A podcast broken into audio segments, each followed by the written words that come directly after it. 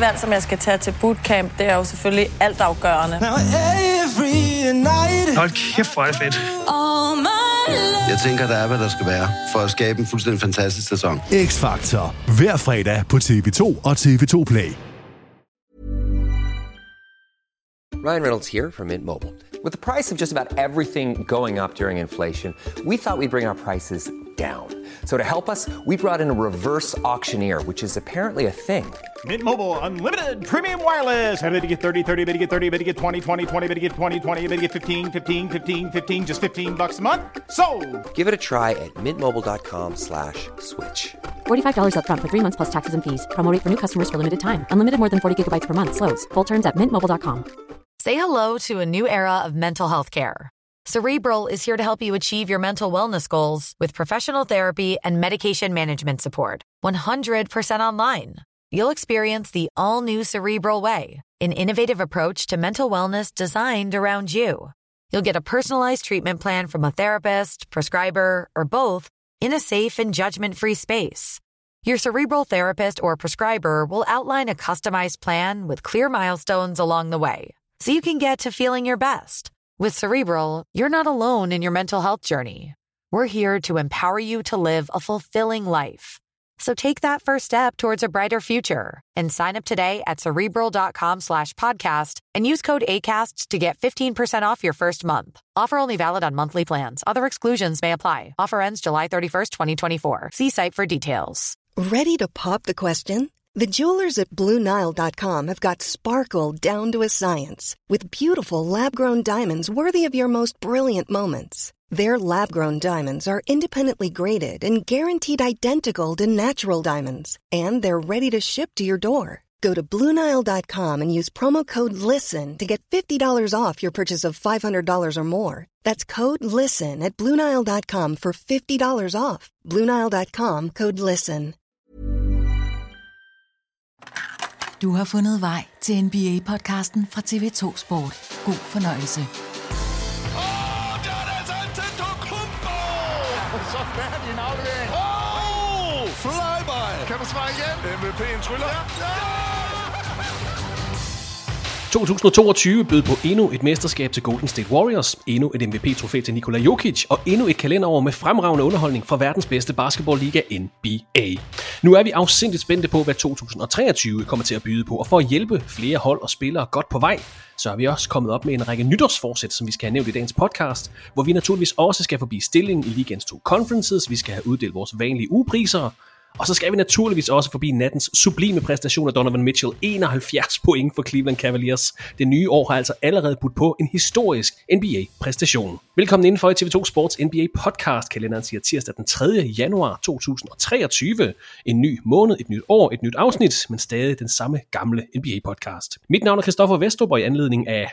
ja, en af de smukkeste N B A-spillere nogensinde, Paul Mokeskis seksogtres års fødselsdag i dag, så vi byder velkommen til T V tos helt egen fartbump, N B A-ekspert Peter Wang. Velkommen til dig, Peter, og godt nytår. Tak skal du have, Christoffer, og godt nytår til dig også. Og jeg vil jo sige, jeg er jo snydt lidt, fordi øh, du sagde, at der var en god fødselar i dag, inden vi gik på, så jeg skyndte mig ind og kiggede. Der er atten N B A-spillere, der er fødselsdag i dag. Men der er en, der er smukker øh, end altså, sammen. Paul Mokeskis. Men der er en, og jeg, fordi du sagde, at øh, det, det var ret tydeligt, hvem du havde valgt, og der vil jeg sige, at du, du har ramt den fuldstændig. Altså det kunne have været Nikola Pekovic, som jo også er et fremragende navn og en, en stor krop og et sjovt hoved. Så, så den, den kunne man også godt have taget. Og jeg tænker, hvis du havde taget Denny Avdija, så havde jeg sagt, nej, det, det gider jeg ikke. Men du ramte fuldstændig rigtigt. Paul Mokeskis, selvfølgelig skal det være ham. Og øgenavnet Speedbump var jeg faktisk ikke klar over, men uh, så fik vi også nævnt det. Nej, men der, og det kan man ikke forstå, medmindre det er sådan et omvendt. Altså Speedbump, der tænker jeg jo sådan noget, der, der kører hurtigt. Men det er nok det modsatte, det er nok noget, man kører ind i, når det er Mokeski, vi taler om. Det er næsten øh, tre uger siden, vi talte sammen sidst, øh, Peter. Jeg ved, der er mange, der føler sig holdt lidt for nar. Folk, der har holdt jul og fejret nytår med sådan lidt en, øh, en uforløst følelse i kroppen. Det beklager vi naturligvis. Lad os bare få det på plads. Nåede Peter Wang i mål det, med alle julegaverne. Det, jeg lykkedes med det. Jeg kom i mål. hundrede procent. hundrede procent. Og jeg var faktisk, øh, det, da jeg satte mig for, at, jeg, at nu skulle jeg give den gas, så røg jeg ind i en skobutik. Boom. Slippers. Bum, hjemmesko, det er kørt, og jeg fik de rigtige størrelser, og det ene par er blevet byttet, men bum, jeg fik bare den rigtige størrelse bagefter, så alt, alt forløb faktisk øhm, præcis som jeg havde håbet juleaften. Jeg, jeg kom i mål med det hele, Så, så alt godt, og jeg ændrer ikke noget til næste år, fordi det virker jo det her. Jamen, trust the process, jeg skulle lige sige, du har din helt egen måde at gøre og gribe det an på. Det lykkedes altså. Det lykkedes, jeg, jeg kom i mål, så jeg, jeg var faktisk rimelig glad. Ja, det er godt at høre, Peter. Vi skal videre i teksten, inden vi sætter fokus på stillingen, de seneste nyheder fra den seneste tid. Altså, så er vi nødt til at nævne nattens N B A-overskrifter, fordi her i nat, natten til tirsdag den tredje januar, der så vi Timberwolves første sejr i syv kampe, vi så den tolvte sejr træk til Brooklyn Nets, vi fik niogtredive point for Luka Doncic, toogfyrre point for Joel Embiid, treogfyrre point for LeBron James, fireoghalvtreds point for Clay Thompson i den her fuldstændig vanvittige kamp mellem Golden State Warriors og Atlanta Hawks. Klik ind på vores sociale medieprofiler for at se de afgørende spil for den kamp, for det var helt vanvittigt, blev vundet på bosseren af, af, af Kevin, Kevin Looney hedder han. Men så fik vi også en overtidskamp, Peter, mellem Cleveland Cavaliers og Chicago Bulls. DeMar DeRozan scorede fireogfyrre point, det var super fint. Donovan Mitchell enoghalvfjerds point, havde også elleve assists og otte rebounds. Han blev den blot syvende spiller i historien til at score minimum halvfjerds point i en kamp. Det højeste antal point siden Devin Booker i to tusind sytten, da han scorede halvfjerds point mod Boston Celtics. Og sammen med David Robinson og Elgin Baylor, den ottende højeste antal point i en N B A-kamp nogensinde på sådan en helt almindelig mandag i januar. Fuldstændig vanvittigt. Jamen altså, det, det, det er jo meget, meget sjældent, at vi får lov til at få en tidlig kamp, som man kan få lov til at kommentere på en mandag. Så vi kører til Odense. Vi kommenterer den fremragende kamp mellem Phoenix Suns besøger New York Knickerbockers og får en lussing på nitten point efter at have været bagud med tusind fra kampstart. Den mest, ej, ikke, ikke den mest, men en af de mest elendige kampe, jeg nogensinde har været med til at kommentere. Og så kommer jeg hjem, jeg går selvfølgelig i seng, fordi jeg, jeg skal jo også sove, og her til morgen skulle jeg tidligt på arbejde. Nej, jeg skulle faktisk lige ud i sommerhuset for at kigge på en vandskade, som jeg har fået at vide, vi har derude, og jeg er, jamen jeg var så vred. Så jeg kunne ikke nå at se nogen som helst kampe, så jeg kiggede kun box scores. Og så vågner man op til Donovan Mitchell enoghalvfjerds, Klay Thompson fireoghalvtreds, du havde det selv med Embiid med toogfyrre, LeBron med treogfyrre, så glemte du lige DeMar DeRozan, han havde fireogfyrre, Doncic havde niogtredive, Kyrie Irving havde syvogtyve, Kevin Looney enogtyve rebounds og en buzzer beater. Hvordan fanden kan vi ramme den eneste kamp, som er fuldstændig ubetydelig og latterlig og dårlig og kedelig? Jeg forstår det ikke, altså det er det største uheld, det største selvmål. Så jeg, jeg missede måske den bedste kamp i, i tyve treogtyve, måske var det den her med Donovan Mitchell. Og ja, vi skal snakke om den, fordi hvor er det sindssygt, det han laver.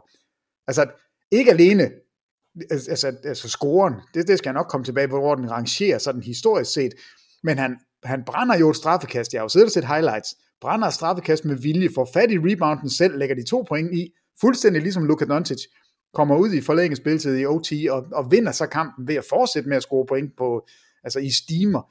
Det er da helt skørt, så godt han spillede i går, og, og det var uden, så vidt jeg kunne se, så Darius Garland spiller ikke i kampen, så det hele... Evan Mobley heller ikke med, nej. Ja, det ligger sådan, øh, nu skal du score nogle point. Okay, jamen det gør jeg da bare. Og, øh, kan du score halvtreds? Ja, det kan jeg da sagtens. Hvad med tres? Jo, det gider jeg også godt. Kan du også halvfjerds? Ja, det kan jeg sagtens. Nej, jeg ville så gerne have kommenteret den, så jeg var, jeg var faktisk rimelig sur. Først blev jeg glad over, at de vilde statistikker, så tænkte jeg, hvorfor? Altså, det er da en østkystkamp. Hvor, hvor, hvorfor skal jeg snydes på den måde? Så sidde med en New York Knickerbockers nitten point sejr. Ew. Men ja, vi, lad os snakke lidt om Donovan Mitchells kamp, fordi den, ja, ved du hvor højt den rangerer i gamescore? Øh, nej, det ved jeg ikke, det kan du fortælle os lidt med. Lad os bare lige få plads, på plads hedder det. Han spiller altså halvtreds minutter i den her kamp, hvor, som nævnt, Cavaliers var uden Darius Garland og Evan Mobley. Og det var naturligvis uh, career high til Donovan Mitchell, der tidligere har scoret både syvoghalvtreds og enoghalvtreds point i slutspillet, men hvis career high i grundspillet kun i gåseøjne var på seksogfyrre point. Hvis jeg sagde til dig før på sæsonen, Peter, prøv at høre, vi får en enoghalvfjerds points præstation i grundspillet. Hvem vil du have tænkt på først, som de potentielle spillere til at gøre det? Det er mere for at sige, hvor overrasket vi egentlig er over, at det lige præcis er Donovan Mitchell, eller er vi overrasket? Ja, jeg, jeg er overrasket. Jeg, jeg vil have sagt Embiid først. Så vil jeg have sagt Doncic bagefter. Så vil jeg have sagt Durant. Så vil jeg have sagt Ja Morant. Og så tror jeg, jeg ville have sådan kigget lidt rundt og sagt, at jeg kunne nok godt finde fem, seks, syv, otte, ni, ti andre. Jason Tatum, øh, ja, Steph Curry. Steph Curry, altså der er mange spillere, jeg vil have taget. Jeg tror faktisk ikke, jeg ville have kigget på Donovan Mitchell. Men også fordi han kommer ind på det her Cavaliers-hold, hvor det er også meget typisk, det er en kamp, hvor Darius Garland ikke er med, så han har altså bolden Nemlig. meget i hænderne af Donovan Mitchell. Jamen lige præcis. Lige præcis, fordi det er jo ikke forventet, at han skal score så mange point, for at de, de kan vinde kampe. Det har nemlig været spredt rigtig godt ud. Altså, og, det, og det er jo også det, vi ser i Boston. Jason Tatum, så scorer han fyrre, og, og scorer... Øh, hans running mate, han scorer tredive, altså, og, og sådan de kørt hele tiden, og det har de egentlig også gjort i Cleveland, og du peger selv på det, seksogfyrre var hans tidligere career high, det er sjældent, man lige topper den op med femogtyve oveni, altså det, det, er, det er absurd, så, så nej, til de spørgsmål, så havde jeg ikke gættet på Donovan Mitchell. Jeg var gået nul for ti, hvis det var, jeg skulle gætte. Og det er jo ikke, fordi han ikke er en god offensiv spiller. Det er ikke det, vi mener. Det er mere bare setup'et, og hvem vi egentlig umiddelbart kunne se. Uh, Trae Young måske, enoghalvfjerds, vil jeg også tænke. Nej, ja. altså, ham før Donovan ja, Mitchell jamen, faktisk. Altså, fuldstændig enig. Så jeg, jeg tror helt seriøst ikke, jeg ville have taget ham blandt de ti spillere, jeg, jeg sådan umiddelbart ville have ramt. Så, så det, kommer, det kommer virkelig overraskende, men, men helt fantastisk. Altså, det, det er den... Det er, en, det er en vild, vild score, han laver. Teaser jeg selv lidt for den på den her gamescore, altså hvor, hvor den ligger hen historisk. Skal du have den nu? Gamescore er, er Basketball Reference måde at regne den bedste øh, indsats i en kamp ud, ud fra statistik. Ja, og det er John Hollinger, der har lavet sådan en formular, og den er, altså jeg kan... Han er klog. Øh, ja, men den, den er selvfølgelig lavet ud fra, hvordan man vægter rebounds og assist og trepointsscoring, og så, så er det ganget ud med, med nogle procenter, og... Altså, det, det, den er rimelig omfattende. Man kan gå ind og se den inde på Basketball Reference. Der, der er der sådan en hel glossary, hvor du kan se øh, altså formularen. Og jeg gider ja. ikke sidde og sige nul komma fire gange field goal attempts. Altså, det giver ikke nogen mening. Men det er et forsøg på at, at lave en samlet score på en præstation i en kamp. Og, og vi har været forbi den før. Jeg synes bare, den er, den er lidt sjov. Altså, nummer et, jeg lige vil sige, selvfølgelig, så er det Michael Jordan, der har nummer et i gamescore. Det er niogtres, den er niogtres points kamp. Og hans gamescore, den bonger ud med fireogtres komma seks. Ja, vi snakkede altså om den tidligere på sæsonen, da Joel Embiid ja, leverede en fuldstændig vanvittig kamp. Ja, og, og der havde jeg da ikke troet, at den skulle blive toppet. Det er den så blevet gjort to gange siden, og det, det, det her hører jo også med til historien. Men altså, Jordan har nummer et, Kobes enogfirs-pointskamp er nummer to, ja. Og det var de eneste to score, som kommer over tres i gamescore. Okay. Indtil en nat, hvor Donovan Mitchell kommer ind. enoghalvfjerds point, otte rebounds, elleve assists, og en gamescore på tres komma otte. Altså, det, det, er et af, det er en af de største kampe, vi nogensinde har set. En af de største individuelle præstationer, vi nogensinde har set. Øh, og jeg blev så snydt for den. Jeg fik lov til at læse lidt om den i stedet for. Men det kommer altså ind som nummer tre. Og, og en anden statistik, jeg øh, læste, er, at han var ansvarlig for nioghalvfems point. Altså, øh, og det er det næsthøjeste nogensinde. Det er kun Chamberlain, der er på et hundrede og fire. Så, så det, på alle måder er det her en historisk omgang. Og det er, altså det er vildt. Jeg synes, det, det er virkelig, virkelig vanvittigt, at, at det blev ham, og at den ligger der. Og nu sagde du selv, at vi havde en beat tidligere. Den er, helt, den er skubbet ned på en tiende plads nu. Hans nioghalvtreds points, øh, syv blokskamp. Fordi Luka Doncic havde jo den her tres. Jeg tror ikke, vi har talt om den i podcasten. Har vi det? Nej, vi kommer til den senere. Okay, men altså, den, den bonger ind som nummer syv. Og jeg synes egentlig, den skulle lidt højere op, fordi han efterfølgende sagde, han gerne ville have en øl. Det synes jeg er sejt. Altså, tres point, enogtyve rebounds. ti assist og en øl. Og, en bajer, ja. og, og så en bajer. Så bliver han nummer syv på listen. Så, så Donovan Mitchell, vanvittig kamp. Og det bedste ved den, synes jeg jo, er, at det er ham, der, der sikrer O T. Det er ham, der sikrer, at sejren kommer i hus. Fordi det er jo en af de ting, vi, vi sådan kigger på, når vi ser på vanvittige statistikker. Hvad er det for en setting, det er i? Og, og den, man altid vender tilbage til, det er Devin Bookers. Altså, den er nummer ni på gamescore. Det er hans, hans halvfjerds procent, eller halvfjerds points kamp.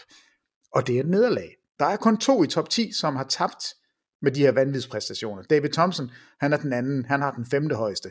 Så, så jeg synes, det, det betyder noget, at man vinder kampen, og at man vinder den på den måde. Det har ikke bare været en aften, hvor man var foran med tyve, og så gav man Donovan Mitchell bolden, og så får du bare lov til at skyde, fordi vi skal have over halvfjerds.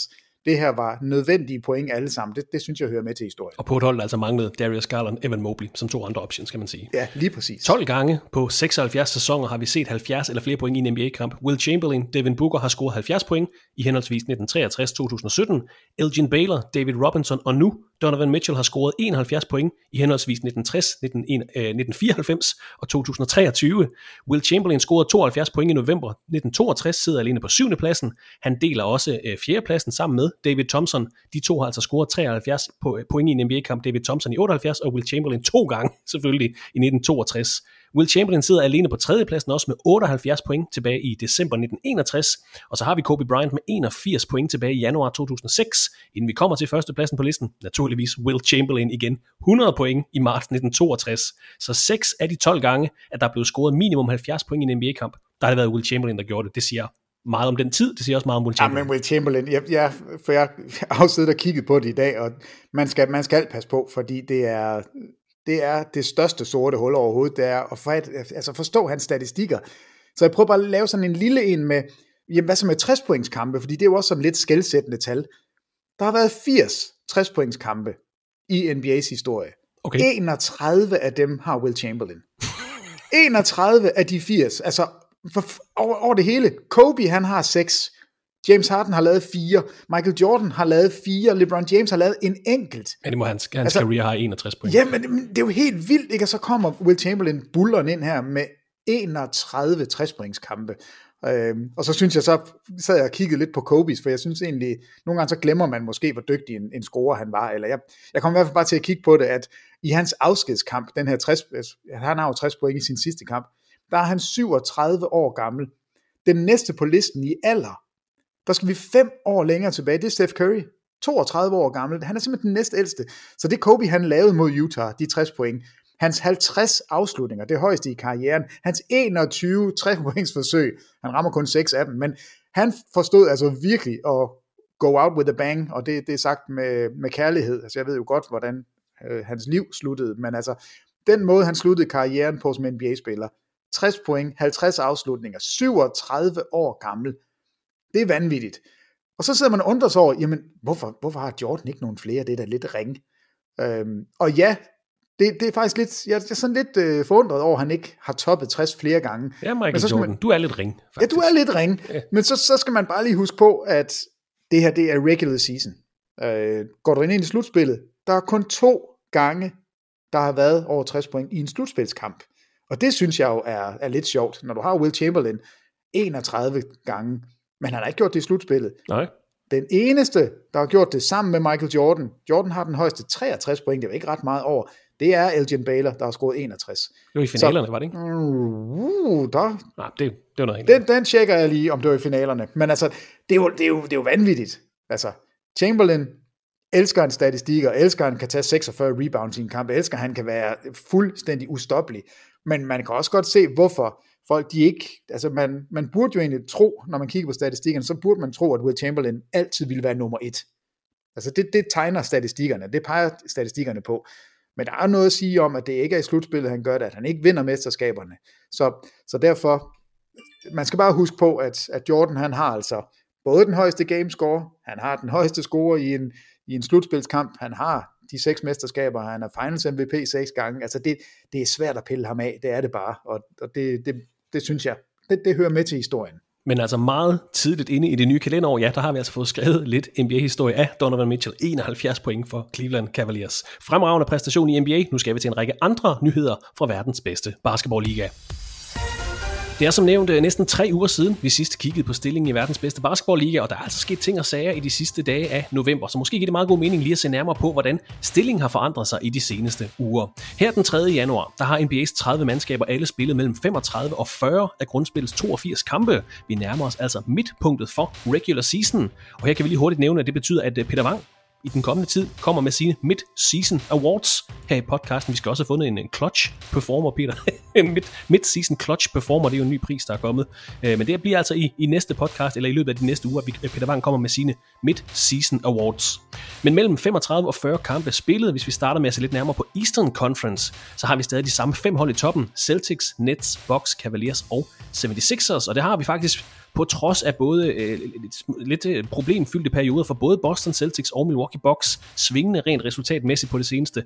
Celtics havde tabt fem af deres øh, seks kampe, inden de gik på en lille winning streak i, streak i slut december. Fire sejre træk åbnede så to tusind treogtyve med et nederlag til Denver Nuggets. Milwaukee Bucks har tabt fem af deres seneste seks kampe, hvor man også måtte klare sig uden både Jrue Holiday og Chris Middleton, men begge hold bevarer altså deres topplaceringer i Eastern Conference. Men vi må sige, når vi er i den her afdeling af N B A, Peter, den store historie de seneste uger, Brooklyn Nets, tolv sejre i træk, sytten sejre ud af tyve kampe, siden Kyrie Irving kom tilbage fra sin suspendering. Og ja, når han spiller og ikke er mærkelig, så må vi gerne kalde ham Kyrie Irving.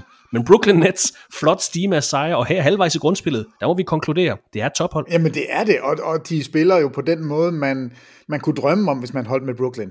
Altså, Kevin Durant er her og der alle vegne offensivt, og her og der alle vegne defensivt. Han spiller måske den bedste sæson, han nogensinde har spillet. Statistikkerne peger på, at han aldrig har været mere effektiv. Han har ikke spillet bedre, heller ikke sin M V P-sæson. Altså, det her er, det, det er en kæmpe overraskelse. Altså, LeBron James, otteogtredive år gamle, buller afsted. Så ser vi Kevin Durant. Jamen, jeg kigger mig heller ikke tilbage. Han er, han er kun på vej. Og Kyrie Irving, den gode udgave af Kyrie Irving, er jo tossegod. Altså det, det bliver vi jo ved med at vende tilbage til. nummer elleve fra Nets, ham bryder vi os ikke så meget om. Men Kyrie Irving, det kan vi godt lide.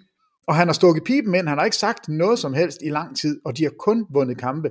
Men det, det der er lykkedes for dem, det er det her forsvar. Altså, de har været så små og så tynde og så dårlige i forsvaret, at man, man ikke kunne se, hvordan de skulle slå de gode hold, fordi du kan ikke, hver eneste gang skal du ikke bare udscore de andre hold. Øh, så, så skal du i hvert fald have tur i den altid, og det kan man ikke have. Og det er også derfor, man ikke rigtig kunne tro på, kan de vinde i slutspillet, hvis ikke de kan dække op. Nu er det som om, at, at, det, at, det er ved at de er ved at finde en måde at hjælpe hinanden på, så de kan opveje for de mangler, de har. Altså, der er ikke den der hundrede og halvtreds kilos basse, som skubber alle væk. Altså, Nick Claxton, virkelig, virkelig god, virkelig dygtig til at positionere sig, komme ud på gulvet og dække guards, komme ind og hjælpe til under kurven. Kevin Durant gør det samme, men det, det kan ikke lykkes, hvis ikke alle de andre spillere er med. Så nu hedder den Ben Simmons, deltager forsvarsmæssigt. Han er ved at ligne sig selv. Altså det, det, det skal vi huske på. Det er jo en kæmpe guard. seks fod ti point guard, der løber rundt, og forsvarsmæssigt kan jo dække stort set alle. Altså, de rebounder bedre, end de har gjort tidligere. De hjælper hinanden bedre. Lige nu har, har Jacques Vaughn, han, han har fået fat i et eller andet. Altså, Steve Nash var to og seks, så blev han fyret. Ny head coach tager over. Så har de faktisk ikke set sig tilbage siden. Nej, de har jo rejst sig ovenpå alt det her Jamen, tumult, der var i starten af sæsonen med Steve Nash med.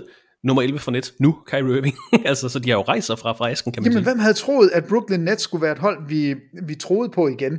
Altså, de er blevet afskrevet så mange gange. Men jeg, jeg er så glad for at sige, at hver eneste gang, vi har afskrevet dem, så har man også holdt en lille kattelem åben, og bare sagt, på papiret. Hvis, ja, hvis på papiret. Nu det lykkes. hvis nu, fordi talentet er der.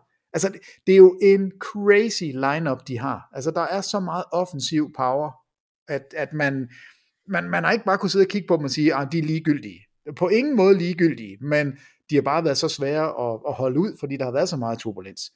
Men jeg ved ikke, hvad Jacques Vaughn har gjort, men på en eller anden måde har han fået, fået tændt alle andre spillere end Kevin Durant, fordi Durant har været der hele tiden, men de andre har nu købt ind i whatever det er, de laver, som virker.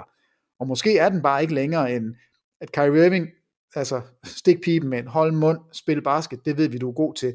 Så begynder vi at vinde kampe, og så får man altså fornyet energi. Jeg ved ikke, hvor mange procent en sejr den giver, men det er nok noget med en seks syv procent i gang to gang. Ja, det er nok, jeg laver en formel for det, også ringer, ringer ja. til John Hollingers. altså, det, det, det giver et eller andet, som du ikke rigtig kan kvantificere, men som er ægte. Altså, det siger spillerne selv. Winning cures everything. Vi er ikke sure på hinanden i omklædningsrummet. Vi går ud og spiser sammen. Vi vil også gerne i biografen. Jeg vil gerne holde i hånden med Kyrie Irving, fordi vi vinder kampe, så alt lige meget. Altså, det her, det kan sagtens nå at vendes på hovedet igen. Går de på sådan en six-game losing streak, så lover jeg dig, så er jorden lige pludselig igen flad, og altså, så, så kan det godt være, det hele det, det ramler sammen. Men hvor er det dog en fornøjelse at se dem spille, fordi offensivt, jamen, jamen jeg ved ikke, hvordan man skal dække dem op. Kevin Durant er ligeglad. Han er fløjtende ligeglad, hvem der står over for ham. Og jeg synes det, jeg, nu har jeg ikke quotet, men jeg kan huske det i hovedet. Jeg ved ikke, om, om du hørte det, men, men Banchero, da han spillede sin første kamp mod Kevin Durant, der sagde han efterfølgende, det var første gang i hans N B A, nej, hans basketkarriere, at han havde spillet over for en spiller, hvor der ikke var noget at gøre.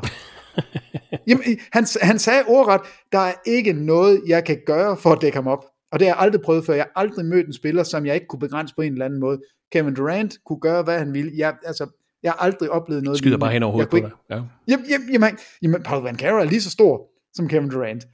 Han er så for langsom, og, at, at, og han sagde bare, jamen, der var ikke noget, jeg kunne gøre. Normalt, der kan jeg enten det ene eller det andet, så kan jeg trumle dem fysisk, eller øh, spænde ben. Altså, der, er, der er noget at sige om, når den bedste rookie kommer ud offentligt og siger, her er der en spiller, jeg kan ikke dække ham op.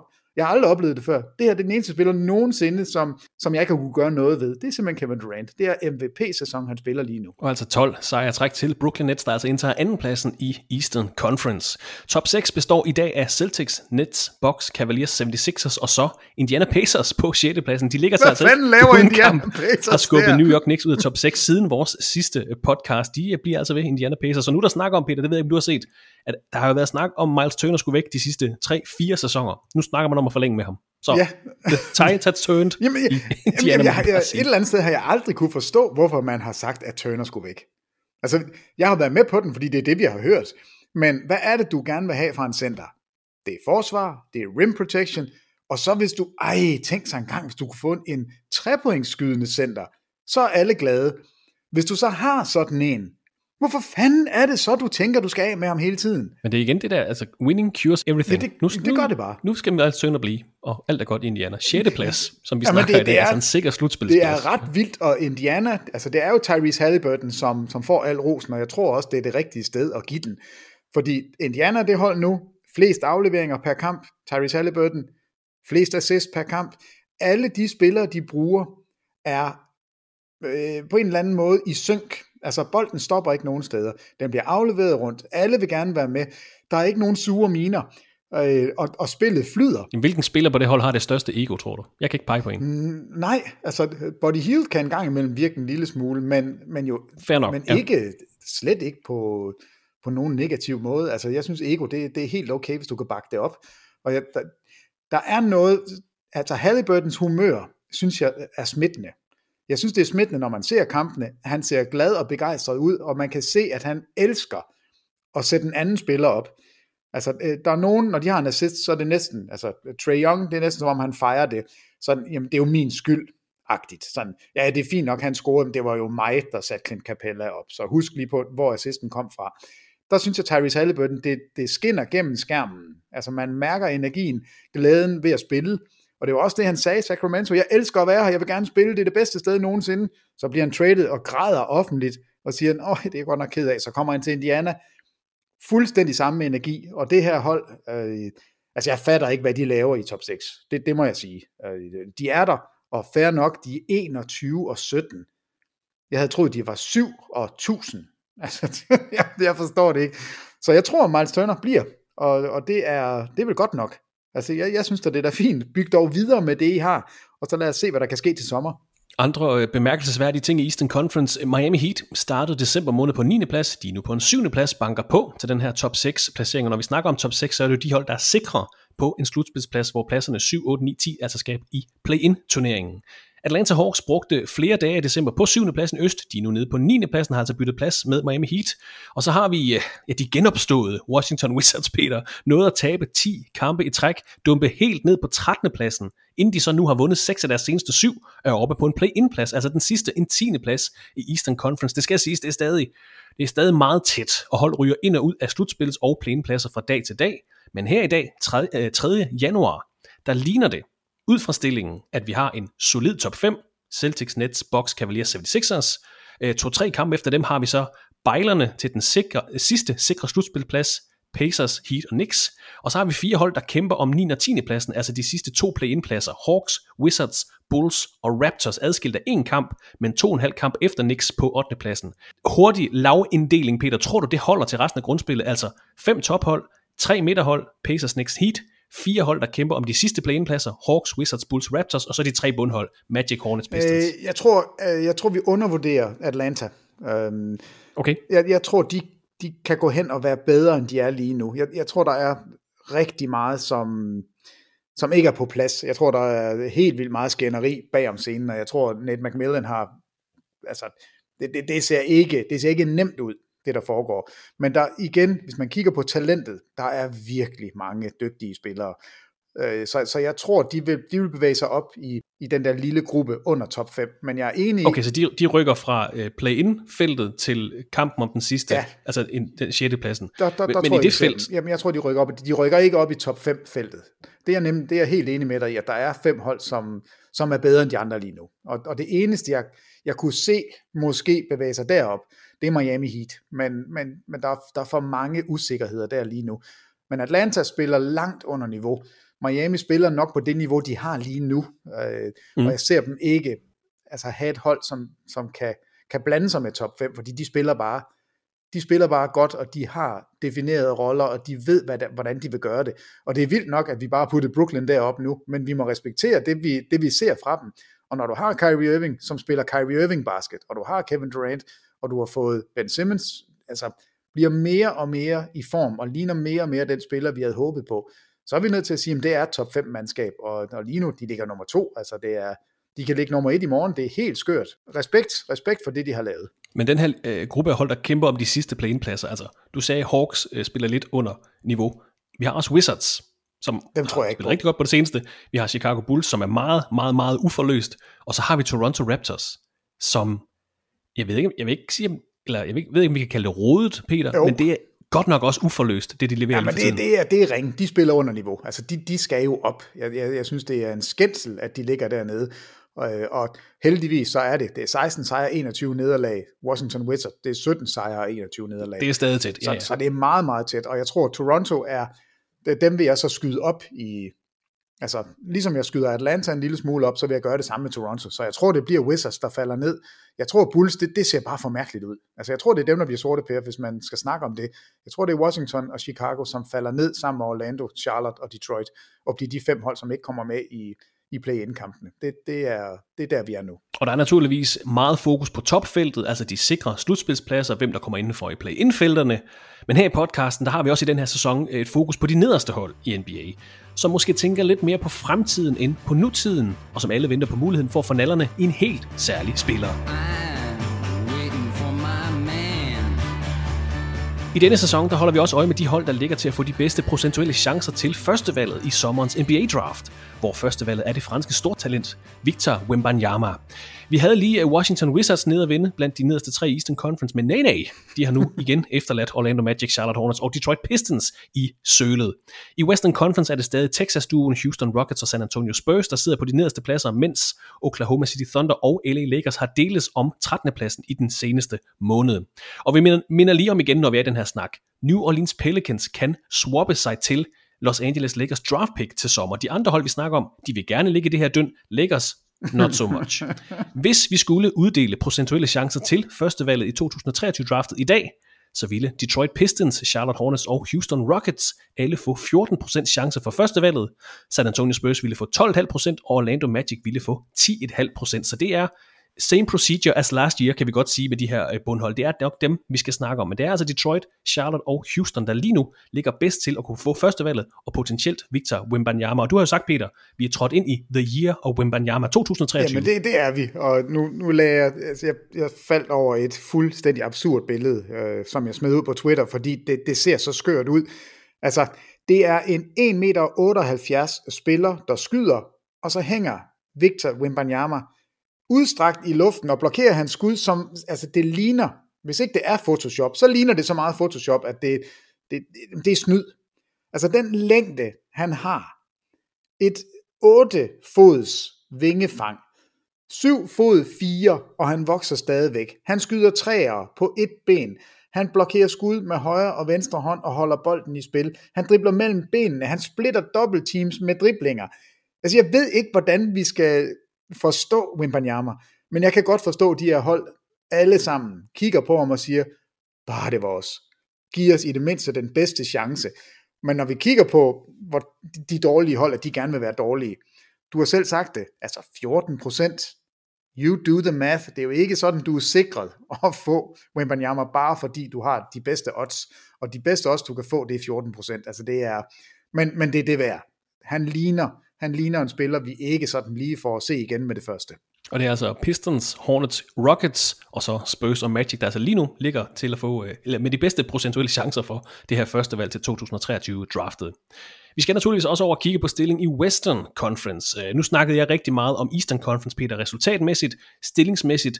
Hvad tænker du at den store historie i Western Conference lige for tiden? Jamen det, det, det må jo øh, være Minnesota Timberwolves. Og, og vi er jo ikke den første podcast, som bringer deres navn op, fordi alle er bekymrede. Alle, alle er nærmest forfærdet over det, de ser, fordi det på ingen måde fungerer. Og det har ikke fungeret fra start. Altså, og jeg var snydt. Altså, jeg, jeg har jo, jeg tror endda, jeg har sagt det her, jeg var sikker på, at det var minimum halvtreds sejre til Minnesota.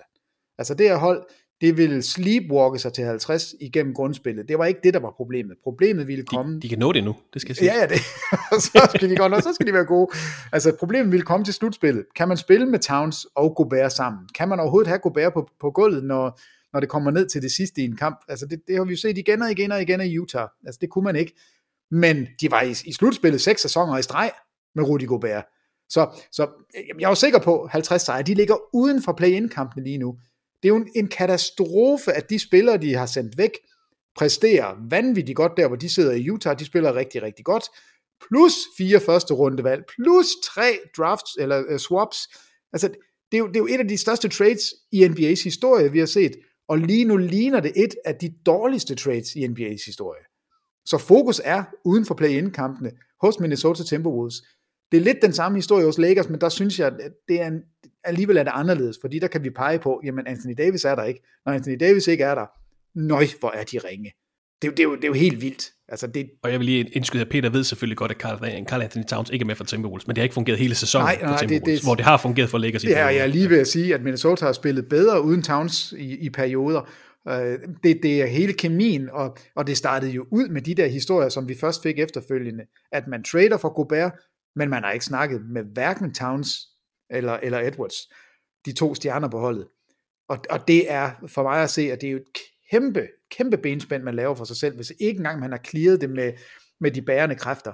Altså jeg kan godt forstå, at man, man gerne vil prøve noget, men jeg, jeg forstår bare ikke timingen af det, fordi jeg synes faktisk, de havde noget rigtig godt kørende for sig, inden de tradede for Gobert. Men jeg troede ikke, at holdet ville blive dårligere. Altså jeg fatter ikke, at holdet er dårligere, end de, er, end de var sidste år. Men det er de altså lige nu. Og, og det, er, det er en katastrofe for Minnesota, og det er helt klart der. Mit største fokus er lige nu, hvis ikke vi skal kigge på toppen. Og det skal vi lige om lidt, men Minnesota Timberwolves, altså på ellevte pladsen, som vi optager den her podcast, halvanden kamp fra Utah Jazz på tiende pladsen, og fire kampe fra en fem hundrede record sytten og enogtyve efter otteogtredive kampe til Minnesota Timberwolves. Også undervældende, nu snakker vi om uforløste hold i Eastern Conference, det må vi også sige, at, at Minnesota Timberwolves er. Men øh, nu snakker vi om lange winstreaks i Eastern Conference, det længste winstreak i Western Conference, det tilhører Dallas Mavericks, og jeg tænker ikke, vi kan snakke om Western Conference i de seneste uger, uden at nævne Luka Doncic. Æ, før nattens kamp mod Houston Rockets, der havde Luka Doncic som den første spiller nogensinde leveret minimum to hundrede femogtyve point, minimum halvtreds rebounds og minimum halvtreds assists over fem kampe. Han leverede halvtreds point mod Rockets den treogtyvende december, toogtredive point mod Lakers den femogtyvende, tres point mod Knicks den syvogtyvende december, femogtredive point mod Rockets igen den niogtyvende og så enoghalvtreds point mod San Antonio Spurs den enogtredivte december.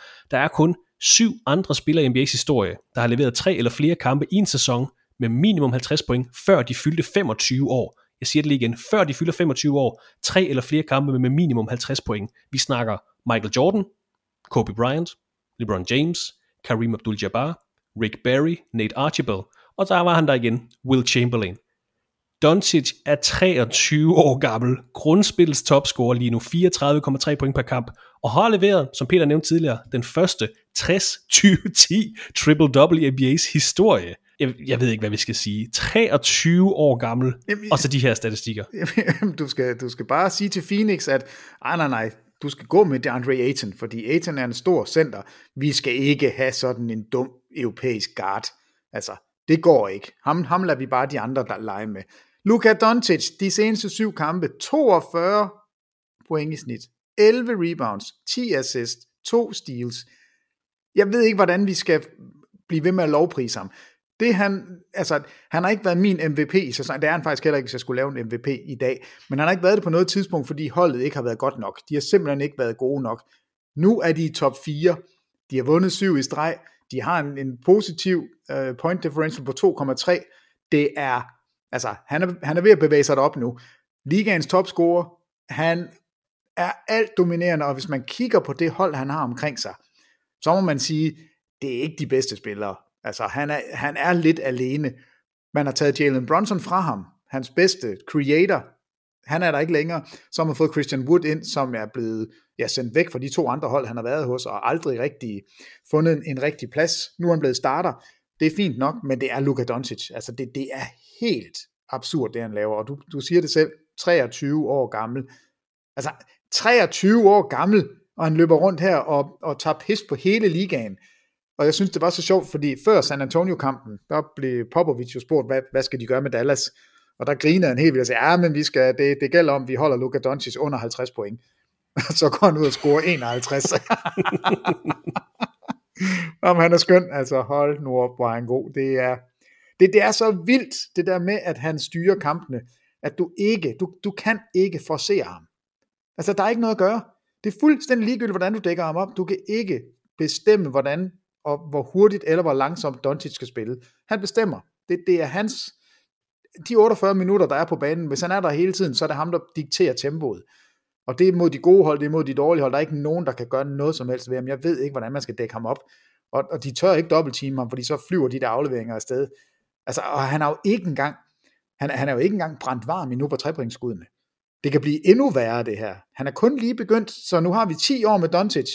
Alle andre hold, de må sidde og kigge på mig og sige, wow, altså, vi, hvad, hvad skal vi da stille op? Og han leverede altså den her historiske kamp mod New York Knicks, tres point, enogtyve rebounds, ti assists, to steals og et block den syvogtyvende december. Første gang, vi har set en statline, altså en triple-double med så mange point. Jamen, jeg ved ikke, hvad jeg skal ja, ja, sige. Vi er nødt til at nævne ham. Han skal nævnes med, med stor, stor kærlighed, og, og jeg elsker, at han stadigvæk, altså, han er, han er to meter en, et hundrede og fem kilo, ser ikke sådan pumpet ud, men er, er ikke så kvapset, som han har været tidligere, men ligner jo ikke den der vanvidsatlet. Altså, og alligevel så har han jo et, et dunk i ny og næ, hvor man sådan lige, oh, du kan jo faktisk godt komme op. Altså han er en skøn, skøn spiller, men, men ikke, ikke den mest atletiske af slagsen. Det, det, det synes jeg bare er dybt charmerende. Og meget apropos det, så kan vi lige hoppe, og, hoppe op og nævne Denver Nuggets, der altså har overtaget førstepladsen i Western Conference. Der har de siddet som første seed siden tyvende december, har vundet ti af deres seneste tretten kampe, og det skyldes jo især den forsvarende M V P, Nikola Jokic, som mange vil sige, han kommer ikke til at vinde M V P'en i år, fordi øh, sidste gang man øh, kårede en tredobbelt M V P, altså en spiller, der vandt M V P tre gange streg, det var i midt firserne med Larry Bird. Det gør man altså ikke så tit, der går sådan lidt metaltræthed i det. Men man er nødt til at snakke om ham. De ligger på førstepladsen. De har lige slået Boston Celtics topholdet i den anden conference. Denver Nuggets ser ud til at være legit, også selvom det ligner et hold, der har eller med, med lidt mangler. Men Jokic holder dem altså øh, ovenvande og har altså førstepladsen i Western Conference lige nu. Jamen han, han er, det, det er ham, jeg lige nu. Hvis jeg skulle pege på en M V P i dag, så, så ville det være Jokic. Og, og grunden til, at jeg siger det, det er jo, han er så effektiv. Og lidt ligesom Doncic, du kan ikke, du kan ikke rigtig finde ud af, hvordan du skal dække ham op, fordi han er, han er så godt afleverende, og så kæmpe stor, at han kan aflevere hen over stort set alle forsvar. Og han ser spillet, før det opstår. Men, men det er det her med, at han er fuldstændig latterlig effektiv. Altså i nat, der skyder han ti for tyve. Det er så ring. Det er halvtreds procent. Han har én kamp i sæsonen. En eneste kamp i sæsonen, hvor han ikke skyder over halvtreds procent. Jamen, alle andre, de løber rundt. Ej, så kigger jeg lige seks for nitten. Jeg havde en lidt dårlig dag. Ja, altså, Doncic skyder halvtreds procent eller derover hver eneste gang. En eneste, nej, Jokic, undskyld. En eneste kamp, det var imod Utah. En kamp, de førte vandt med seksten point. Der går en tre for ti, spiller seksogtyve minutter, og er fløjtende ligeglad, fordi Utah var så ringe. Det er den eneste kamp, hvor han ikke har halvtreds eller derover i procent fra gulvet. Han skyder dybe træere. Han skyder små... Jeg ved ikke, om vi skal kalde dem de der små, øh, mærkelige skud, han skyder ind i feltet. Han har et mellemdistanceskud, han har små turnarounds. Altså, han er så dygtig en spiller, at man, man må bare tage hatten af for, ja, for ham og for, for Doncic også, og sige, vi har ikke rigtig set noget lignende, og, og lige nu der er det for fuld flor. Altså, det, det, er, det er ret exceptionelt. Nu prøvede vi at dele Eastern Conference ind i kasser. Hvordan skal vi gøre det i Western Conference, Peter? Fordi lige nu, her tredje januar, det ligner, vi har en top fire, Nuggets, Grizzlies, Pelicans, Mavericks.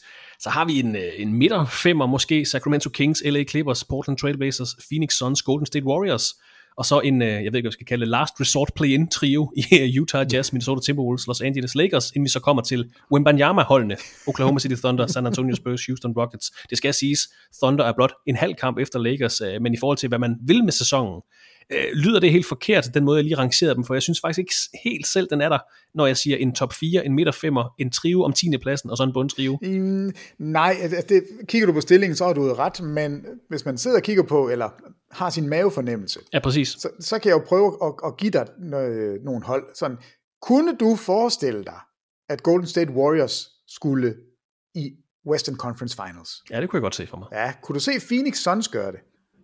Ja, det kunne jeg også godt. Ja, hvad med Portland Trailblazers? På en god dag, ja.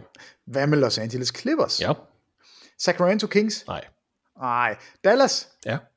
Pelicans? Ja. Memphis? Ja. Ja, Denver? Mm. Ja. Los Angeles Lakers, hvis nu det hele, at Anthony Davis kommer tilbage. Ja, jeg skal se dem ryge ud, før jeg afskriver dem. Ja. Øh, og, altså, Oklahoma, nej. San Antonio, nej. Houston, nej. Utah, der har jeg det også, nej. Minnesota, nej. Minnesota, heller ikke. Men, men det er jo stort set ti hold, jeg har nævnt. Og, og ved alle holdene siger mavefornemmelsen, jo, jo, ja, yeah. Altså, hvem er stor favorit lige nu? Jamen, det er jo, det er der ekspert. Hvem er stor favorit i Western jamen, Conference? Jamen, jamen, hvis vi bare snakker om, hvem spiller i Western Conference Finals? Altså, hvis du skal pege på to hold. Jamen, så vil jeg jo sige, som jeg har sagt hele tiden, Los Angeles Clippers kommer i hvert fald i Western Conference Finals, og så er jeg jo nødt til at vælge et hold, de skal spille imod. Og der tror jeg... Hvem har tænkt på seedning altså, lige nu? Bare vælg. Nej, jamen, jamen, jeg har jo gået med Denver Nuggets til at vinde Western Conference. Mm, ja. øh, så hvis de starter med hjemmebanen, og kan have den hele vejen op til, til Western Conference, så, så tænker jeg, det er dem. Så jeg vil sige Clippers mod Nuggets, og det siger jeg, og jeg er hundrede procent sikker på, at det sker. Jeg har virkelig en god mavefornemmelse. øh, not. og, og, og det er det, der er så sjovt. Vi, hvor vi overvis sad og kiggede på, ej, det bliver Miami fra, fra Eastern Conference, og det bliver Golden State. Ej, det bliver øh, Cleveland Cavaliers med LeBron, fordi vi ved, at han er god, og så bliver det Lakers, fordi de er gode. Altså, man sad hele tiden og kiggede på to hold og sagde, det her, det er favoritterne, det er dem her, der kommer i finalen. Og nu, der sidder vi altså med en, en Western Conference, hvor vi kan nævne ti hold, som realistisk alle sammen kan være repræsentanter til sommer, når vi skal spille en finaleserie. Og hvem, hvem kan vi pege på Eastern Conference? Er det de fem tophold? Ja, lige altså nu, Boston, Brooklyn, Milwaukee, Cleveland, Philadelphia. Til at gå i Eastern Conference Finals. Ja, Miami der, måske også. Ja, ja der, der har jeg ikke. Jeg har mere en fornemmelse af, at der er, er det ikke nærmest en two, two-team pony. Det, kan, det er stadig kun Boston nej, og Brooklyn. Nej, nej Boston jeg, jeg, jeg Milwaukee. Synes Brooklyn er vi nødt til at, at have med i den ligning, og jeg, jeg har jo hele tiden haft noget kærlighed til Philly. Altså der vil jeg sige, det er de fire hold, jeg tror på. Jeg tror ikke på, at Cleveland kan gøre det. Det, det tror jeg simpelthen ikke på. Og Miami, det, jeg, jeg synes, de ser for scrappy-mappy ud lige nu. Men så i Western Conference, der har vi, der har vi ti. En, en, gru, en gruppe på ti, en gruppe på to og en gruppe på tre. Ja. Godt så. Altså det, det er vildt, det er virkelig vildt, og, og det er sjovt, og det, er, det, gør det, det, det gør det meget mere spændende, og, og det er noget, altså vi, vi har ikke set det før, i alt den tid vi to har lavet N B A sammen, så har vi ikke haft den her situation før, det, det har simpelthen ikke været så åbent på noget tidspunkt. Nej, det er super spændende, hvordan det kommer til at se ud i Western Conference, hvor Luka Doncic's niveau og de her historiske præstationer har naturligvis været overskrifterne, lad os lige fornævne nogle andre nyheder fra N B A på den seneste tid. Vi har set uh, den hurtigst scorede træer i en, i en N B A-kamp, det ved jeg ikke, du lader mærke til, Peter, det var netop Buddy Hield, vi snakkede om tidligere, der stod for den her i torsdags, da Indiana Pacers spillede mod Cleveland Cavaliers. Tre sekunder skulle han bruge, lige efter tip-off, der fik han bolden, satte altså den hurtigste træer i N B A's historie. Giannis Antetokounmpo har leveret back-to-back fyrre tyve kampe, altså kampe med fyrre point og tyve rebounds. Det var første gang siden Moses Malone i nitten toogfirs, at en spiller har formået det. C J McCollum har sat franchise-rekord for New Orleans Pelicans, da han ramte elleve træer mod Philadelphia seventy-sixers her i, ja, i slutningen af december. Vi har set, der har været slagsmål mellem Pistons og Magic. Vi har fået et par halslemme skader til Devin Booker og Alexi Pokusevski. Vi har hørt, at Nate McMillan har overvejet at trække sig som træner for Atlanta Hawks. Vi har set Dallas Mavericks rejse en statue af Dirk Nowitzki. Og Phoenix Suns er blevet solgt for fire milliarder dollars. N B A skuffer bare ikke. Der er ikke noget, der hedder juleferie, eller, eller sådan en lille øh, rolig periode mellem jul og nytår. Der har været kul på i de seneste uger, det må vi bare sige. Ja, det er fedt. Altså, øh, jeg synes, jeg hørte en podcast med, jeg kan overhovedet ikke huske, hvem det var, men det var nogen, der talte engelsk, der snakkede om N B A. Eller også var det amerikansk, de talte. Det var i hvert fald udenlandsk. Og, og der startede jeg også ud med at sige, vi er næsten ved halfway point af N B A-sæsonen. Og, og det er som om, man ikke har trukket vejret endnu. Altså, det er gået så stærkt, og jeg er helt enig. Vi så otteogtredive fyrre-points kampe i december måned. Det højeste antal i en N B A-måned nogensinde. Der er så mange, altså der er så mange stjerner, der er så mange spillere, som kan levere på, på den enkelte dag. Når vi sidder og siger, Donovan Mitchell, han scorer enoghalvfjerds, og så er han ikke engang blandt de ti første, vi troede ville gøre det. Så, så er det et meget godt billede på, hvor vi er henne lige nu med, med ligaen. Og, og, og ja, jeg synes, det går voldsomt hurtigt, og jeg, jeg, kan, ikke, jeg kan heller ikke forstå, at vi er nået til, ja, ja vi er nu nået halvvejs ind i sæsonen. Det, det, er, det er vildt, og det er skønt, og det er dejligt, og jeg elsker det. Men altså, er der svimmel, når der, der er fart på, og det er der hele tiden. Altså de der statistikker, vi startede ud med fra nattens kampe. Det var bare i nat, ja. Jamen, altså, det, det, det er sådan noget, man tænker, ej, hvis det skete en gang i, i løbet af en sæson, at vi havde en halvfjerds-pointskamp, wow, og sådan en halv... Altså, Clay Thompson scorer halvtreds point i en... Og han er slet ikke nævnt som, som den første, fordi der er nogen, der har gjort noget, der var endnu vildere. Altså, det, det er ikke hverdagskost. Altså, det er det bare ikke. Det... Det er fedt, det er sådan, men hvor er det, hvor er det også hvor er det underligt. Jeg kan godt lide det. Og jeg er sikker på, at Peter Wang har styr på overskrifterne hos alle klubber. Det kommer nemlig helt af sig selv, når der hver uge skal findes en vinder af, ja, den nok mest prestigefyldte pris i dansk nichesport podcast regi. Peter Wangs Real M V P-pris. Peter, lad os få en rigtig god start på to tusind treogtyve. Ja, hvor... Hvem har du fundet til os i årets første podcast? øhm, altså, det kunne have været LaMelo Ball. Ja, hvor? Alene fordi LaMelo Ball øh, kommer ind og laver en syvogtyve syv syv. Det skal honoreres. Det er den anden, vi har i sæsonen. Det synes jeg er flot. Det er ikke godt nok. At det kunne have været Doncic. Nu nævnte vi selv statistikkerne på ham. Det, det, jeg synes også, det er lidt sejt, at han har syv sejre i træk, og spillede med nummer syv i Real Madrid. Spiller i nummer syvoghalvfjerds nu. Syv sejre, na, na, na, na. Det er ikke nok. Jordan Poole, seneste fem kampe, snit over tredive point, seksogtyve procent på træerne. Det gider vi ikke, vel? Hele Warriors som hold, sytten to på hjemmebane. Bedste hjemmebane i ligaen. tre og seksten på udebane. Det kan ikke blive værre, så de kan heller ikke få den. Så der er en, vi er nødt til at tage frem. Ja. Og det er en spiller, som, ja, han er faktisk ikke spiller længere, men Damon Stoudemire. Ja. Og hvis ikke man ved, hvem Damon Stoudemire er, altså Mighty Mouse, blev draftet tilbage i nitten seksoghalvfems, blev Rookie of the Year i Toronto, nitten point, ni assists, skød fyrre procent på træerne. Det er hans bedste sæson. Han var også med omkring Jailblazers i Portland, hvor de er altså op og spille, kommer i Conference Finals, taber i kamp syv til Los Angeles Lakers hold, og det, det var et mega sjovt hold, og Stoudemire var en stor del af det. Men Stoudemire er assistant coach i Boston. Og Joe Mazzulla, som, altså jeg var nødt til at gå ind og google det, for jeg troede simpelthen, det var løgn. Mazzulla sidder ude i to kampe, Damon Stoudemire kommer ind, de vinder begge to, han er altså to nul som head coach, det er derfor, han skal være the real M V P, men Joe Mazzulla spiller et pick-up game, og får et snit, ikke i det ene øje, men i begge øjne, altså hen over hornhinden, så han ikke kan, kan coache to kampe. Jeg har aldrig hørt om det før, det kan ikke lade sig gøre. Pick-up game, om så smadrer der bare begge mine øjne. Nej, så derfor så går jeg altså med Damon Stoudemire, uh. fordi det fik mig tilbage i tiden, og det på alle mulige måder, synes jeg, det var dejligt. Venstrehåndet, bitte guard, Mighty Mouse, fantastisk spiller, og nu er altså to nul som head coach. Jeg tror, det er den første træner, der modtager prisen. Ja, men det er også den første, der har gjort sig fortjent til det. Og hvad, ja, var det... Øh, oh, det var en af spillerne fra Boston, som sagde bagefter, at der var ikke nogen forskel på at have Mazzulla eller Damon Stoudemire, bortset fra, at Damon Stoudemire ikke tykkede tyggegummi lige så hårdt som Joe Mazzulla. Stort tillykke til Boston Celtics assistenttræner Damon Stoudemire. You're the real M V P. Og for årets første real M V P-pris til en helt anden hæder, hvis man kan kalde det det. Vi skal nemlig også uddele den anden pris, som næppe kommer til at stå forrest i trofæskabet. Ugens Jalen Green Award gives nemlig til en undervældende præstation og opkald efter den spiller, der i sidste sæson havde den lavest samlede plus-minus i N B A-grundspillet, Jalen Green fra Houston Rockets. Og det har faktisk været en, en god uge for spillerne i N B A, så en skidt uge for priskomiteen, men vi har naturligvis fundet en slyngel blandt stjernerne i N B A. Årets første Jalen Green Award går til... Romeo James Langford fra San Antonio Spurs. Han startede på banen i lørdagens nederlag til Dallas Mavericks, spillede sytten minutter, havde to assists og en personlig fejl, nul for seks fra gulvet, nul for en bag trepointslinjen, sluttede altså kampen på nul point. Minus seksten i opgøret, lavest alle i kampen. En, jamen, en textbook vinder af det Jalen Green Award, altså nul point, sytten minutter. Minus seksten. Tillykke til dig, Romeo Langford fra San Antonio Spurs. Du er altså årets første vinder af The Jalen Green Award. Jeg, jeg, kan, kun, jeg kan kun bifalde. Jeg havde håbet på, at du havde taget hele Phoenix-hold fra i går, fordi det var... Det år, jeg, jeg sad virkelig og kiggede. Men... det, det havde de fortjent, fordi det, det, kunne de ikke, det kunne de ikke være bekendt på en aften, hvor man kunne have set så meget anden god bold. Så skulle man spilde sin tid med dem, men sådan kan det gå. For nogen er overgangen til et nyt år en mulighed for en frisk start, en forbedring af tilværelsen. Her kommer begrebet nytårsforsæt ind, altså en beslutning om at begå sig på en bestemt måde fremover. Jeg kender godt svaret. Jeg spørger alligevel, Peter. Er det noget, som du øh, personligt praktiserer? Øh, nej. Altså, jeg er ikke vild med nytårsforsæt, men jeg er vild med nytårsønsker. Mm. Øhm, men jeg har et nytårsforsæt, og, og okay. Det er, at jeg skal simpelthen komme fem minutter før til alt. Det vil, er vi mange, der vil sætte stor pris på. Ja, det prøv, jamen, jeg kommer aldrig for sent, men jeg kommer mm. meget sjældent for tidligt. Okay.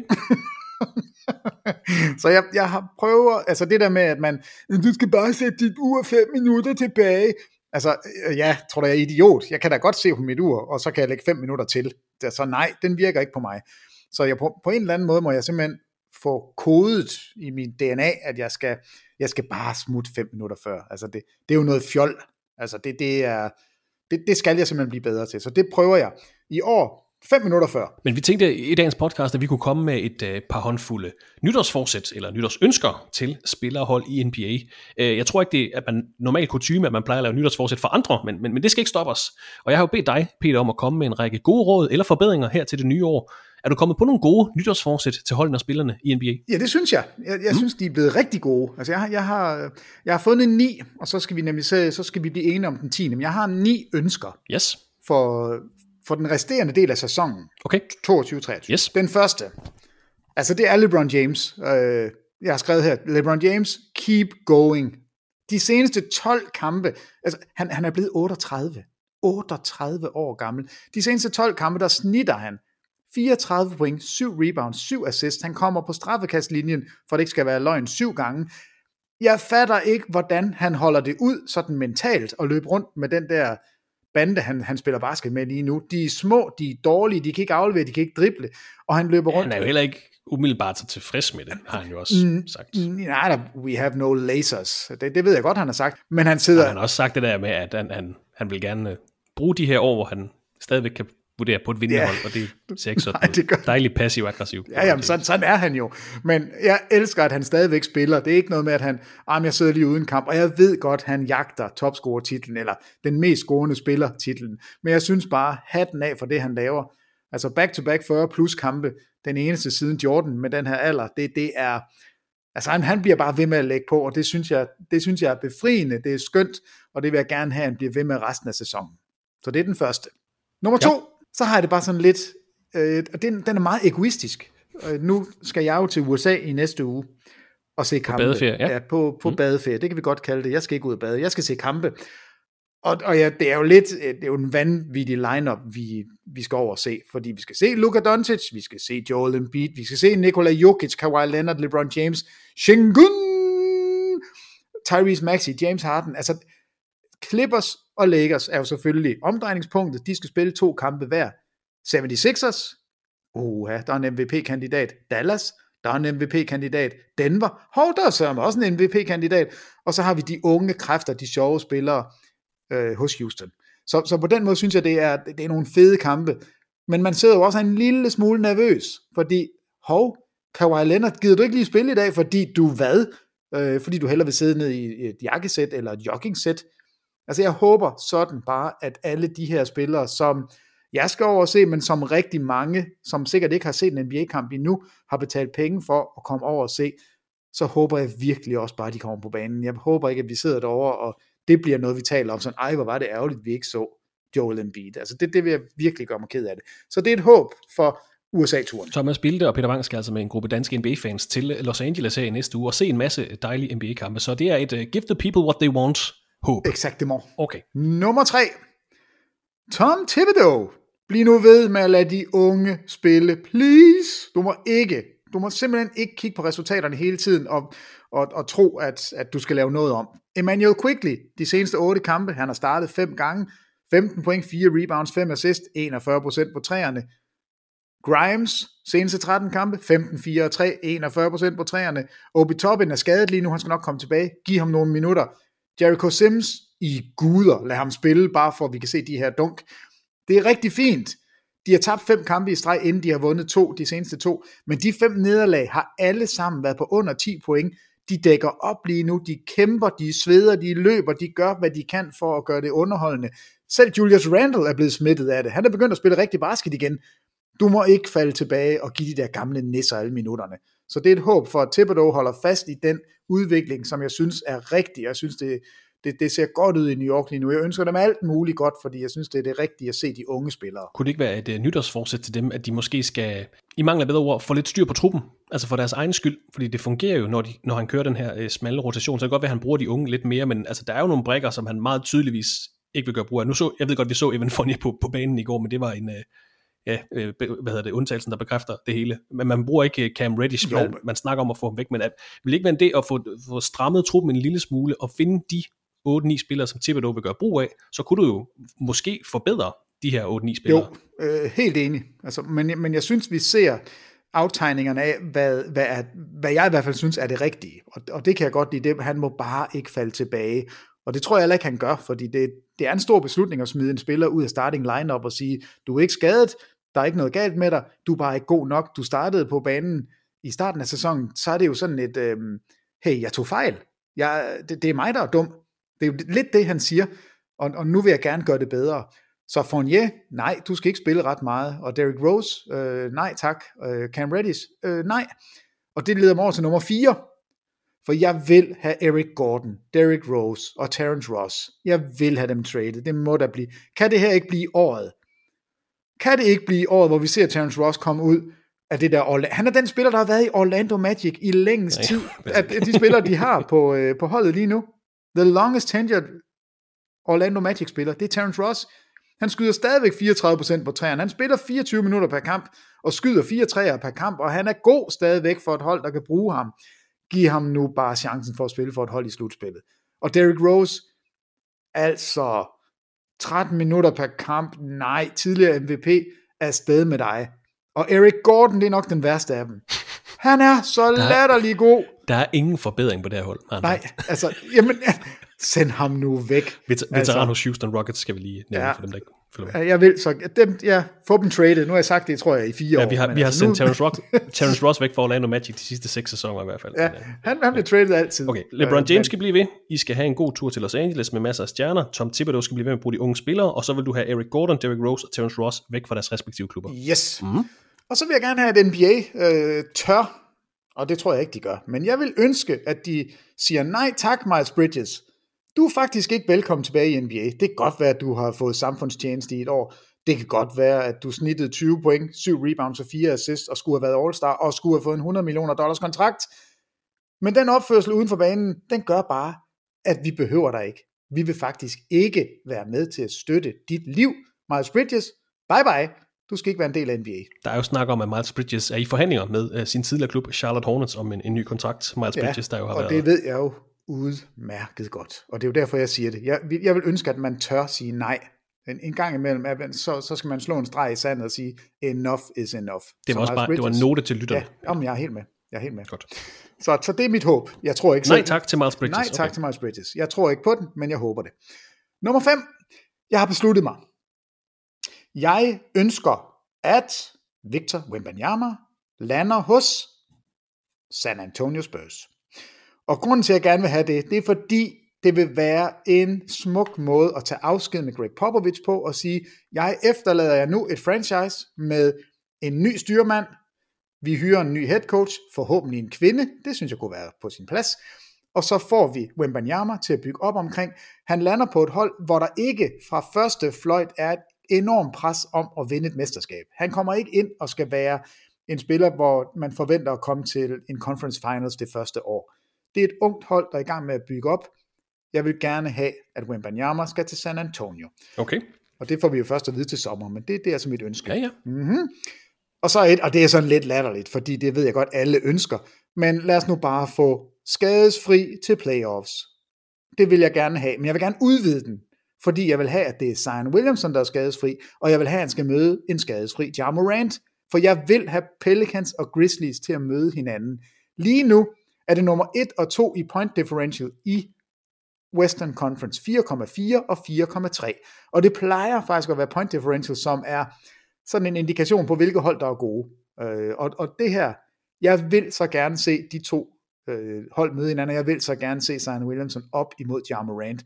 Så forskellige spillere, og alligevel dominerende på deres egen façon. Super, super dunker begge to. Så det er noget, jeg vil have. Skadesfri, og de skal møde hinanden i slutspillet. Må jeg spørge om noget? Ja, tak. New Orleans Pelicans, øh, kan de spille sig i N B A-finalen til sommer? Jamen, det kan de jo. Der er jo, der er jo ti hold. Jamen, ja. har, de, har de holdet til det lige nu? Bør de, som et nytårsforsæt, tænke i og tweake truppen bare lige en lille smule? Altså, hente en veteran ind. Der har været der, altså en veteran, der Jay Crowder for eksempel, der har været der før, til lige at hjælpe dem. Ja. Fordi det er jo sjældent, det er jo sjældent man går hele vejen øh, som uprøvet hold. Ja, altså det, det, det synes jeg jo altid, alle hold skal. Problemet er bare, hvis, hvis vi taler om det og siger, at det, det skal New York også, så gør New York jo altid noget dumt, og betaler en alt for stor pris for, for noget, som ikke er godt nok, når de får det tilbage. Så hvis du kan tweake on the margins, altså få en, en veteran ind på en position, hvor du alligevel mangler lidt, og du ikke skal give for meget for det, så skal... Vi, vi snakker syvende, ottende, ja, niende positioner på holdet. Det er ikke starterne, jeg tænker så meget over lige nu. Nej, og, og det er jo det, der er positivt, at, at det er på plads, og det her hold er jo, altså både Pelicans og Grizzlies, er jo sådan nogle unge, uprøvede mandskaber, som et eller andet sted har hold, der er gode nok til at vinde et mesterskab lige nu. Altså, det, det synes jeg, de har. Men jeg kan da også godt se, at de mangler noget. Altså, jeg siger ikke, det er Carmelo Anthony, man skal, man skal kalde ind igen. Men altså, de mangler en veteran, som, som kan hjælpe dem. Hvem det er, og hvordan man skal få dem, det ved jeg ikke. Men selvfølgelig skal man kigge efter det. Men, men lykkes det ikke, så vil jeg sige, de her to mandskaber tør jeg godt gå i krig med. Altså det, det ja, ja. er, de er gode nok. Det var også det var lige, fordi jeg har noteret lidt til nogle forskellige hold her. Jeg tænker bare, hvis, hvis Pelicans lige kigger sig selv i spejlet, som et nytårsforsæt. Kigger jeg selv i spejlet. Hvad kan vi udrette, og hvad kan vi gøre for at optimere det, vi tror, vi kan udrette? Ja, ja, godt. nummer otte, og den hænger sammen med den her skadesfri, fordi jeg har allerede nu bestemt, hvordan All-Star to tusind treogtyve skal se ud. Vil du høre mit dunkekonkurrencehold? Ja, det får du lov til, om du siger ja eller nej. Ja. Det er Zion Williamson, Ja Morant, fordi der har vi to spillere, som bliver All-Stars i år, så vi får det der stjernestøv. Så får vi Aaron Gordon med, fordi han skal ved Gud prøve, om ikke han tredje gang, lykkens gang, han skal vinde en dunkkonkurrence. Og han vil kunne vinde den. Altså han kan også godt tabe til de her to navne. Og den fjerde mand, jeg vil have med, Jericho Sims. Altså, hvis ikke man har set New York Knicks spille, og hvis ikke man ved, hvem Jericho Sims er, så prøv bare at, at, at gå på YouTube, eller hvor man ellers, kan man gå på Photoshop? Jeg er ligeglad, hvor man går hen. Kig efter Jericho Sims. Skriv i søgefeltet, Jericho Sims, dunkeskud, så tror jeg, der kommer noget rigtig godt op. Han er for vild. Jeg tror, han kunne gøre det godt. Den her line-up, Zion, Ja, Sims og Gordon, ja tak, så gider jeg det, godt se dunkkonkurrencen. Det vil ikke være dårligt. Nej, det vil ikke være dårligt. Men så kommer den nu, trepointskonkurrencen, fordi jeg synes altid, den er sådan lidt, øh, hvordan skal vi gøre det? Og jeg har fundet ud af, hvordan man gør det.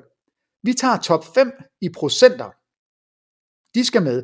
Så Yuta Watanabe er selvfølgelig med, fordi han er den eneste i N B A i den her sæson, der skyder over halvtreds procent på trepointskuden. Han skyder tooghalvtreds procent. Luke Kennard er selvfølgelig med. Og nu kan jeg faktisk ikke engang huske de tre andre. Det, øh, det er også, dem kan jeg finde lige om lidt. Men top fem i procenter, når man kommer op til All-Star. Mm. Plus de fem volumenskytter. Altså dem, der har skudt flest. Steph Curry, Damian Lillard, og så skal de selvfølgelig også være All-Stars. Steph Curry, Damian Lillard, Donovan Mitchell, Jason Tatum. Og så har vi lidt, jeg ved godt, Clay Thompson bliver ikke All-Star, men ham tager vi med, fordi han er Clay Thompson. Så nu har vi altså et trepointsfelt med ti spillere, de fem højeste procenter, og de fem All-Stars, som skyder flest skud. Og det er synd for LaMelo Ball, og det er synd for Miles Simons, fordi de kommer ikke med. De fyrer den af, men de er ikke gode nok til at være med i det her felt. Så bliver det en vanvittig trepointskonkurrence. Og så udvider vi All-Star. Der kommer et nyt segment med, der hedder Duo Shots, eller trepointsbrødrene, eller vi skyder, vi er venner, jeg ved ikke, hvad vi skal kalde den. Det, det må du finde ud af. Men det bliver et uh, matchup, Klay Thompson, Steph Curry, mod Miles Simon og Damian Lillard. Så bliver det Donovan Mitchell og Darius Garland mod Ja Morant og Desmond Bane. Og så spiller de mod hinanden med trepointsskud, og så kommer der en finale, og den tror jeg kommer til at hedde Donovan Mitchell, uh, Darius Garland, imod Miles Simon og Damian Lillard. Klay Thompson og Steph Curry, de bliver, de bliver slået ud. Det var der ikke ret mange, der havde regnet med, men det gjorde de. Og så får vi en finale, og man skal skyde, øh, hvor mange skud? Nu siger du Miles Simon. tyve. Jeg er ikke sikker på, hvem du er. Anthony Simons, du mener? Anthony Simons. Jeg siger, jeg har været helt pap. Ja. Fanden snakker. Nej, Anthony Simons. Nej, nej, nej, det er fordi, no. jeg tænker på den, den gamle. Den gamle. Ja, jeg kan bare høre, hvor gammel jeg er. Anthony Simons, undskyld, undskyld. Så vi har en finale mellem Garland og Garland Mitchell mod Simons og Lillard. Det bliver rigtig godt. Det er et sjovt nyt format, hvor trepointskuddet kan få en lille, lidt mere swung. Ja, du har nogle gode forhåbninger til All-Star uh, Saturday Night. Ja, det har jeg. Og ja. det, der er også et par stykker, som jeg godt ved ikke kommer til at ske. Mm. Øh, nummer ni. Ja. Det skal lykkes. Det skal være året. Vi skal have dem i slutspillet. Sacramento Kings. Jeg har skrevet, don't stop believing. og, og, og grunden til, at det skal lykkes, det er selvfølgelig, fordi vi har fulgt dem så nært, og seksten sæsoner, nu er det nok, de har rekorden, de behøver ikke at ydmyges mere, og så skal Sabonis-tradet være i orden. Det skal være det værd. De skal ikke sidde og gå på sommerferie og kigge over til Indiana, hvor Tyrese Haliburton løber rundt og smiler og gør alle glade og afleverer bolden og fører assist-ligaen og det hele, og så sidder de og tuder, fordi at det ikke lykkedes alligevel. Det her skal være et af de trades, vi om ti år taler tilbage om og siger, det der, det var et godt trade for begge hold. Hvor var det fedt, Sacramento, de kom i slutspillet, og Haliburton var glad, og Indiana blev bedre, og Sacramento, det var upswing, og der må gerne være noget godt i verden, og jeg vil have, at Sacramento kommer i slutspillet, for det her trade skal have været det hele værd. De ligger nummer fem lige nu i Western Conference. Vi krydser alt, ja, hvad vi kan ja, for at få Kings. Ja, vi, vi, vi må ikke jinxe det. det. Vi må simpelthen ikke jinxe det. Og jeg havde lavet ni, fordi så tænkte jeg, at vi kunne prøve at se, om kan vi finde en tiende, som vi kan blive enige om. Jeg har ikke nogen. Jeg har ikke, jeg har ikke planlagt nogen, så det skal være en, hvor vi to synes, det er det godt. Altså, det kunne godt være, at vi skal da have Kevin Durant i en finale uden Golden State Warriors. Det er jo ikke så meget et forsæt, det er mere sådan et forhåbning. Jo, men det var de andre jo også lidt. Vi skal altså, jeg, have... har jo et, jeg har jo et, altså, hvis, hvis, hvis nytårsforsæt, en beslutning om at begå sig på en bestemt måde fremover. Atlanta Hawks får nu styr på de interne linjer. Og jeg snakker ikke om, at de skal, jeg snakker om, at de skal trade, eller de skal fyre træneren. Det er bare, der fosser ud af historier med Atlanta Hawks. Altså, Trae Young er sur. Spiller er sur på Trae Young. Nate McMillan overvejer at stoppe. John Collins skal trades. Nej, han skal ikke trades. Han skal beholdes. Måske kan han trades. Luk nu ned for det. Altså, det skaber bare så meget uro omkring det hold. Det er sådan en forhåbning, jeg har for Atlanta Hawks. Få nu lige styr på de interne linjer. Jamen, de kan jo bare kigge over på nummer elleve fra Nets og se, øh, hvor stor en forskel det gør. Og så, så har jeg skrevet Golden State Warriors. Øhm, skal de gøre noget for at optimere? Altså, det, det er jo måske... det sidste mesterskabsvindue med den her konstellation. Vi ved jo ikke, hvad der sker til sommer. Skal de gøre noget for at optimere det? Altså, jeg, jeg, jeg synes jo, man skulle sende de unge afsted. Altså, send Wiseman afsted. Få noget for ham. Fordi der vil være nogle hold derude, som tænker, det er faktisk ikke umuligt, at James Wiseman kan blive noget rigtig godt for os. Han skal bare lige have tid. Og det kan godt være, han kan lære det. Lige nu ser han meget forvirret ud, når han spiller, men det kan godt være, han kan blive god. Så jeg vil gøre det. Og, og det leder lidt over i det samme med Lakers. Altså, skal de bruge de her draft picks, eller skal de ikke gøre det? Og jeg er meget splittet omkring det. Jeg er ikke så splittet med Warriors, fordi øh, det kommer ikke til at ødelægge deres fremtid, hvis, hvis de trader Wiseman, og ikke, øh, og ikke får noget super ungdommeligt og langvejt tilbage igen. Men jeg vil. Så jeg er overhovedet, jeg er overhovedet ikke splittet med Lakers. Du synes, de skal trade, eller du synes ikke, de skal? Lige nu har de LeBron James og Anthony Davis. Hvem ved, om Anthony Davis spiller om to sæsoner? Altså, om han overhovedet spiller. Så du mener, de skal trade? De skal da gå all in på det, de har lige nu. Og hva- altså, de har da, de har, for nylig har de været mega dårlige. Altså, det kan de bare gøre igen. Jeg ved godt, så har de ikke nogen draft picks at bygge op omkring, men de har stadig markedet. Hvis de har mulighed for at vinde mesterskab nu eller næste år, så er det mere, altså, lige nu rider de på en ellevte plads. Ja, ikke, altså? men, men det er bare at sige, jamen, jeg er jo ikke uenig. Øhm, men hvad er handlen? Hvad er det, de kan få? Kan de få fat i DeMar DeRozan, som de jo troede, de havde fået fat i? Kan de få det til at passe? Er Buddy Hield og... Jeg ved ikke, hvad de kan. Jeg synes, det bare... Buddy Hield og Miles Turner, er det overhovedet noget, der man... Er det stadigvæk en handel, der er mulig? Og gør ingenting på det her tidspunkt, hvor LeBron James, LeBron James spiller, som han gør.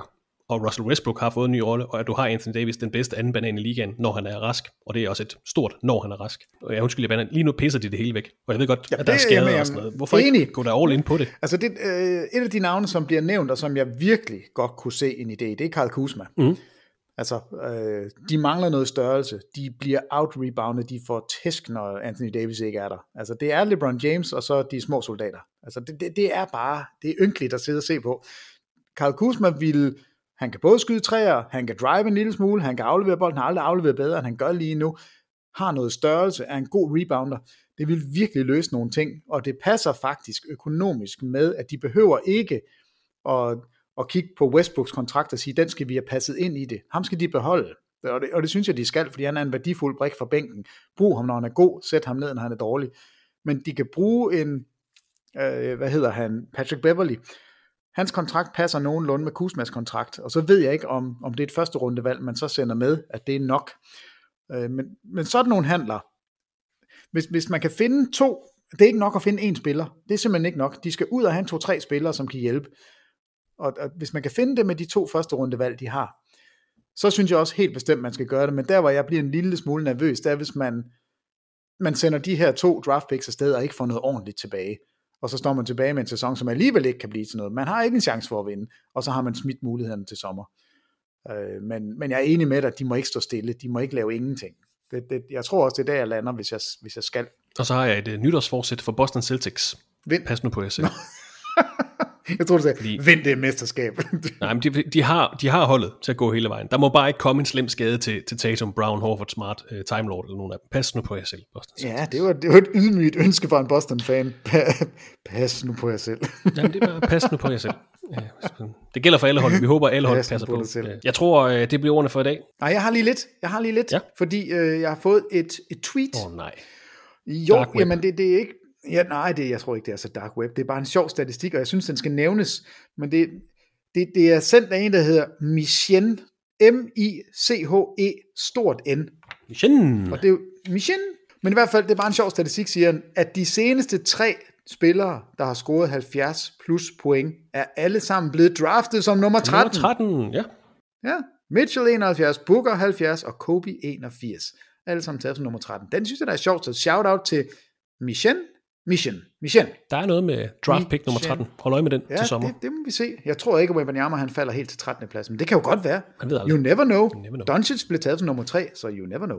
Det bliver ordene for i dag. Tak for din tid, Peter. Jeg håber, vi lige kan nå en podcast, inden du drager til U S A sammen med Thomas Bilde her i næste uge. Skal vi ikke satse på det? Jo, det synes jeg, vi skal. Det, det skal være mandag, og den skal nok blive rigtig god. Det lyder godt. Vi snakkes ved, Peter. Det gør vi. Og så skal jeg undskylde til Pau Holst, Kasper Fyrkov og Christian Kjærgaard Pedersen. Jeg har vist lovet, og vi vil tage jeres spørgsmål med i dagens podcast. Det fik vi desværre ikke tid til. Forhåbentlig så finder vi tid til det i en fremtidig podcast. Tak for inputtene, og tak til dig, der lyttede med her i T V to Sports N B A podcast. På genhør i næste uge, hvor vi er tilbage med en frisk snak om alt det, der foregår i verdens bedste basketballliga, N B A.